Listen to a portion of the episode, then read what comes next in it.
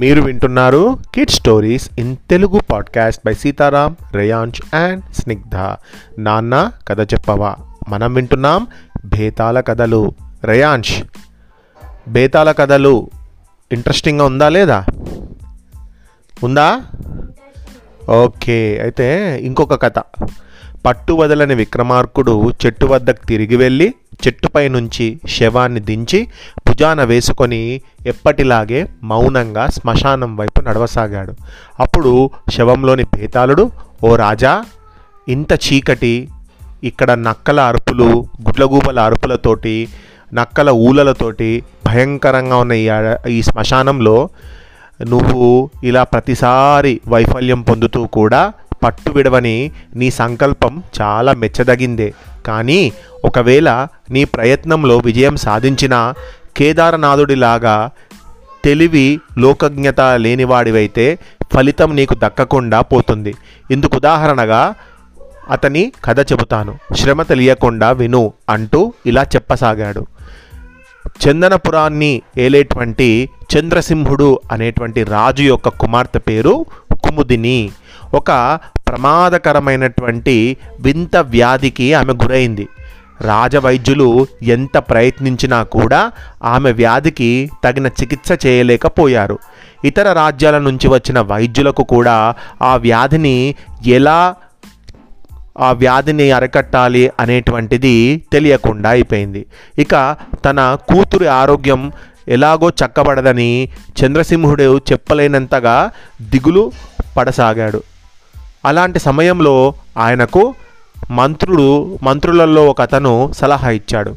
అదేమిటంటే కుముదిని మహారా కుముదిని రాణిని అంటే మహారాణి కాదామె రాజు యొక్క కూతురు యువరాణిని ఆరోగ్యవంతురాలిగా చేసిన వాడికి ఆమెనిచ్చి పెళ్ళి చేస్తాము అని ఇంకా అంతేకాకుండా సగం రాజ్యం కూడా ఇస్తాము అని చాటింపు వేయించండి అని రాజుతో చెప్పిండు.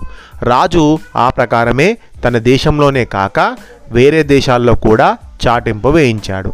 ఇది విన్న చాలామంది వైద్యులు చందనపురానికి వచ్చి రాజకుమార్తెను పరీక్షించి వ్యాధి నిర్ధారణ చేయలేక కొందరు నిర్ధారణ చేయగలిగాం గలిగాము అన్నటువంటి ధీమాతో మందులిచ్చి మరికొందరు విఫలమైపోయి తిరిగిపోయారు.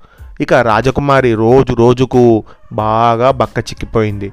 చంద్రసింహుడు పుట్టెడు దిగులుతో మంచం పట్టే స్థితికి వచ్చాడు. ఇలాంటి సమయంలో కేదారనాథుడు అనేటువంటి ఒక యువ వైద్యుడు ఒకడు వచ్చాడు. వచ్చి రాజకుమారి యొక్క నాడి రోగ లక్షణాలను జాగ్రత్తగా గమనించి అదేం రకం వ్యాధో తెలుసుకున్నాడు. అతడు రాజును దర్శించి ప్రభు రాజకుమారిని నేను తప్పక రోగ విముక్తురాల్ని చేయగలను.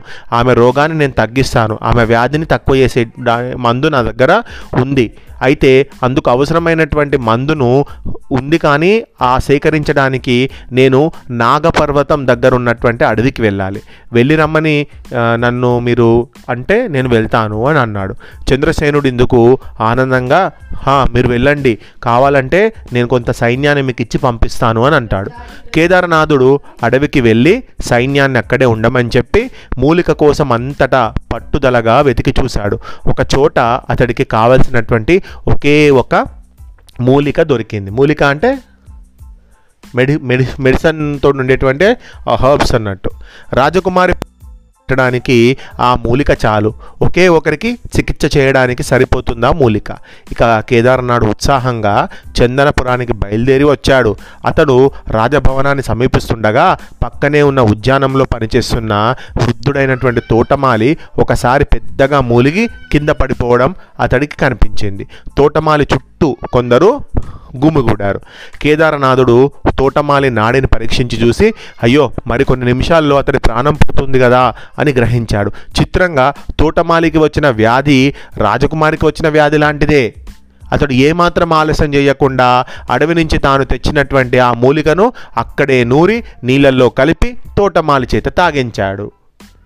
అతను కేవలం ఒక్కరికి మాత్రమే ఉపయోగించేటువంటి ఆ మూలిక మళ్ళీ అడవిలో లేదుగా. పావు గంట తర్వాత ఇక తోటమాలి కళ్ళు తెరిచి లేచి కూర్చొని తన ప్రాణం రక్షించినటువంటి కేదారనాథుడికి చేతులెత్తి నమస్కరిస్తూ చిరంజీవిగా వర్ధిల్లు నాయన అన్నాడు.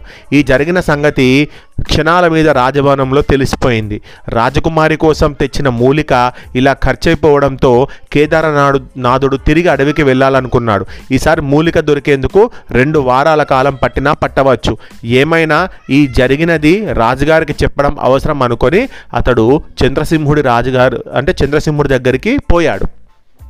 చంద్రసింహుడు కేదారనాథుడు చెప్పింది విని కోపం అయిపోయింది. ఓరి నీకు చావు బతుకుల మధ్య ఉన్న నా కుమార్తె ప్రాణం కన్నా ఆ పనికి మాలిన ఒక ముసలివాడి ప్రాణం విలువైనదిగా కనిపించిందా? మరో దగ్గర లేదని తెలిసి కూడా వాడి కోసం దాన్ని నువ్వు ఎలా ఉపయోగించావు? ఈసారి అడవిలో ఆ మూలిక దొరికేలోగా నా కుమార్తె ప్రాణాలే కోల్పోవచ్చు. నీది క్షమించరాని నేరం అని పక్కనున్న భటులను పిలిచి ఈ ద్రోహిని వెంటనే ఉరి తీయండి అని ఆజ్ఞాపించాడు. భటులు కేదార్నాథుడి రెక్కలను గట్టిగా విరిచికట్టి ఉరికమ్మం ఎక్కించారు అతడు రాజుతో ప్రభు తమరు తొందరపడక శాంతించండి. వారం రోజులలో ఆ మూలికను నేను తేగలను. ఈ లోపల రాజకుమారి ప్రాణానికి వచ్చిన ప్రమాదం ఏమీ లేదు. ఇది నా గురుదేవుల మీద ప్రమాణం చేసి చెబుతున్నాను అన్నాడు. ఇంత చెప్పినా చంద్రసింహుడి కోపం తగ్గలేదు. భటులు కేదారనాథుడి మెడ మెడకు ఉచ్చు తగిలిస్తుండగా ముసలి తోటమాలి అక్కడికి వచ్చి రాజు పాదాలపై పడి మహాప్రభు మీరన్నట్టు నా ప్రాణం విలువలేనిది. నిజమే కానీ చిన్న వయసులో ఉన్న ఈ వైద్యుడి ప్రాణం చాలా విలువైనది. నా కోసం కదా ఈయన మూలికను వ్యర్థం చేశాడు. అందువల్ల ఈయనను వదిలేసి నన్ను ఉరి తీయించండి అని అతి దీనంగా వేడుకున్నాడు. ఇందుకు కేదారనాథుడు అభ్యంతరం చెబుతూ ఈ వృద్ధుడి ప్రాణాన్ని నేను కాపాడింది దాని ఉరికమ్మం మీద బలి పెట్టడానికి కాదు. ప్రభు తమరు సావధానంగా ఆలోచించి మూలిక తెచ్చేందుకు నాకు మరొక అవకాశం ఇవ్వండి. దానితో రాజకుమారి తప్పక ఈ వ్యాధి నుంచి విముక్తురాలు కాగలదు. అలా కాదనుకుంటే మీ ఇష్ట ప్రకారం నన్నే ఉరి తీయించండి అన్నాడు. చంద్రసింహుడు ఏమి చేయాలా అని ఆలోచిస్తున్నంతలో మంత్రులు ఆయనకు కేదారనాథుడికి మరొక అవకాశం ఇవ్వడం మంచిది అని సలహా ఇచ్చారు. ఎందుకంటే ఈ వ్యాధికి అతనికి మాత్రమే మందు తెలుసు. రాజు అందుకు అంగీకరించాడు. వెంటనే భటులు కేదారనాథుణ్ణి ఉరికమ్మం మీద నుంచి అవతలికి దించారు.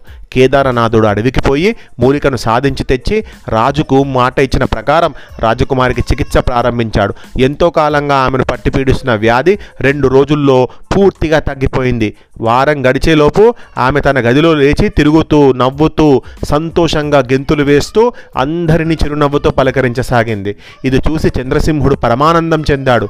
కేదారనాథుడికి సగం రాజ్యంతో పాటు తన కుమార్తెనిచ్చి వైభవంగా పెళ్ళి చేయాలని నిశ్చయించాడు. ఇందుకుగాను ఆయన తన ప్రధానమంత్రిని కేదారనాథుడి విడి కేదారనాథుడిని అతను ఉన్నటువంటి గృహానికి వెళ్ళి అతన్ని సగౌరవంగా పల్లకిలో రాజభవనానికి తీసుకురావాల్సిందిగా ఆదేశించాడు.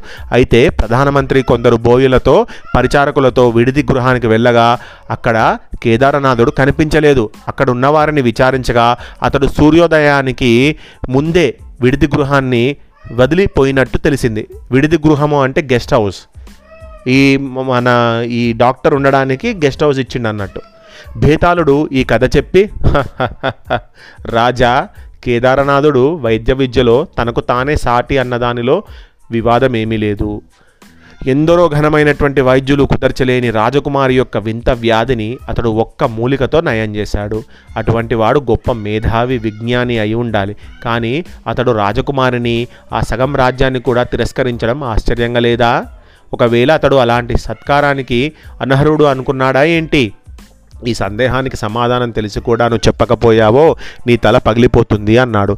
దానికి విక్రమార్కుడు కేదారనాథుడు స్వార్థం కొద్దీ రాజకుమారికి వైద్యం చేయలేదనేది స్పష్టంగా తెలుస్తూనే ఉన్నది.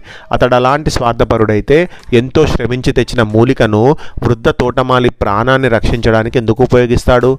వైద్యుడుగా అతడుకు తెలిసింది ముఖ్యంగా ప్రాణం విలువ.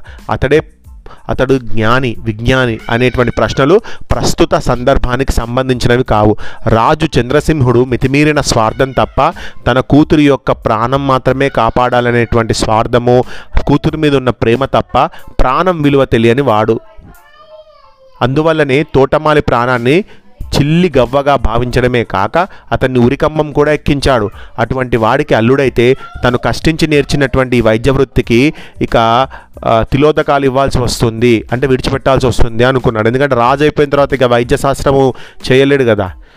అన్ని ధర్మశాస్త్రాలు ప్రాణరక్షణను ఎంతో ప్రధానంగా పేర్కొంటున్నవి. అందువల్లనే కేదారనాథుడు తనకు వచ్చిన పని విజయవంతం కాగానే రాజుకు వీడుకోలు కూడా చెప్పకుండా వెళ్ళిపోయాడు అన్నాడు.